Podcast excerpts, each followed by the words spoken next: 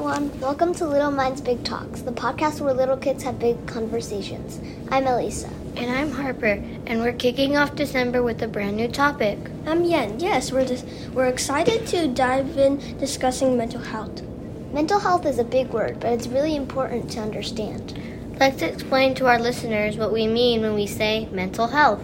Mental health is all about how our brain feels. Our thoughts, emotions, and moods all make up our mental health, so it's something everyone experiences. Yes, mental health has to do with our emotions and how we're doing, and it needs to be taken care of just as much as our bodies do. Just like we exercise and eat healthy for our bodies, we have to take care of our minds also. If you get the flu, you don't feel good, and you would need to take medicine to get better. If you get too angry, sad, or overwhelmed, you won't feel good either, and you might need to do something to get yourself better. I like to play certain video games to calm me down. We also learn about taking a deep breath and help calm our brains. Everyone would would need to do different things depending on what they enjoy. I probably wouldn't play video games, but I would go to my dog. When I'm upset, she always calms me down. Everyone has emotions, and we deal with them differently. My dad likes to run, but I do not. He once took me on a run all the way down the Alameda Beach, and I was not very happy about that. Your medicine can also be talking to someone and asking for help. That gets me thinking like if I have a bad day at school, I always talk to my mom and that makes me feel better. Imagine you are in class and really upset about something that happened at home. It's not good to just sit and keep your anger and sadness in. It's important to reach out to a friend or teacher to help you through it. Just like if I scrape my knee at recess, I'll ask an adult for help. It should be just as easy to ask for help as our emotions. I agree. Everyone has them and we all need help sometimes. Also, we should try to notice when our cla- when our friends or classmates need help too. We can pay attention to their body language and how they're acting. But sometimes we're wrong and they didn't actually need help. It's better to be wrong and try to help someone when you didn't need the help rather than not go help someone when you should have. I'd rather be wrong in that way. Yeah, like when my sister is upset, I always try to help her, but she's 13 and she doesn't like me. At least I tried to help so I can feel good about that. Why do you think it's so hard to ask for help when we need it?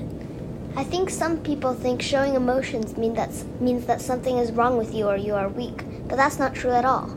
We learn that anger, sadness, and worry are very good emotions to feel. Yeah, like being worried or scared can keep you safe, and being sad lets you know what is important to you. Like our teacher, Miss Brazil, her daughter fell down the stairs, so now she is scared every time she has to use the stairs. But at least she and her daughter are careful, and they'll try not to let that happen again. We also need to remember there is a difference between mental health and mental illness. Mental health is everyone and how we deal with our emotions. And mental illness doesn't affect everyone, and it's when you might need medicine or therapy to help you get better.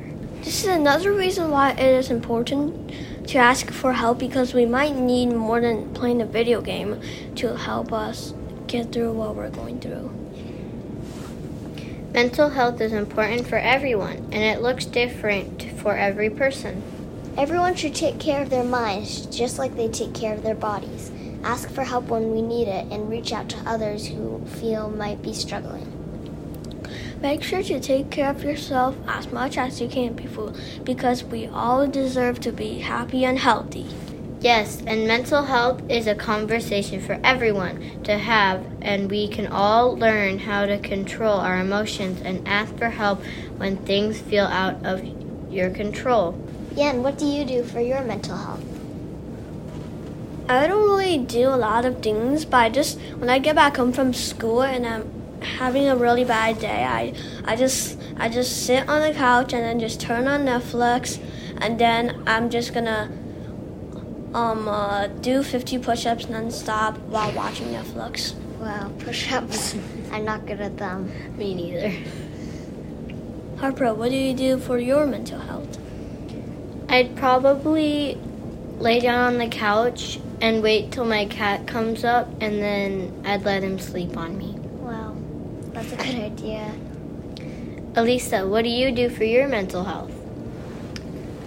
I guess just keeping comfortable, doing what I like, and some things that I like are, well, talking to my siblings, um, maybe doing a little board game or something, petting my dog, like I said earlier. I want a dog, but I can't have one because my dad's allergic and I have two cats already. My mom is my mom's allergic. Yeah, it sucks, but I still love my dad and my cat. That's all for today's episode of Little Minds Big Talks. We hope you enjoyed learning about mental health with us. If you want to write into our show and ask us questions or get any advice about mental health, send an email to littlemindsbigtalks at gmail.com. And don't forget to take care of yourself and ask for help when you need it. Thanks for listening, and remember, little hearts can make a big difference. So spread kindness, stay curious, and strive to make the world a better place, one conversation at a time. Bye.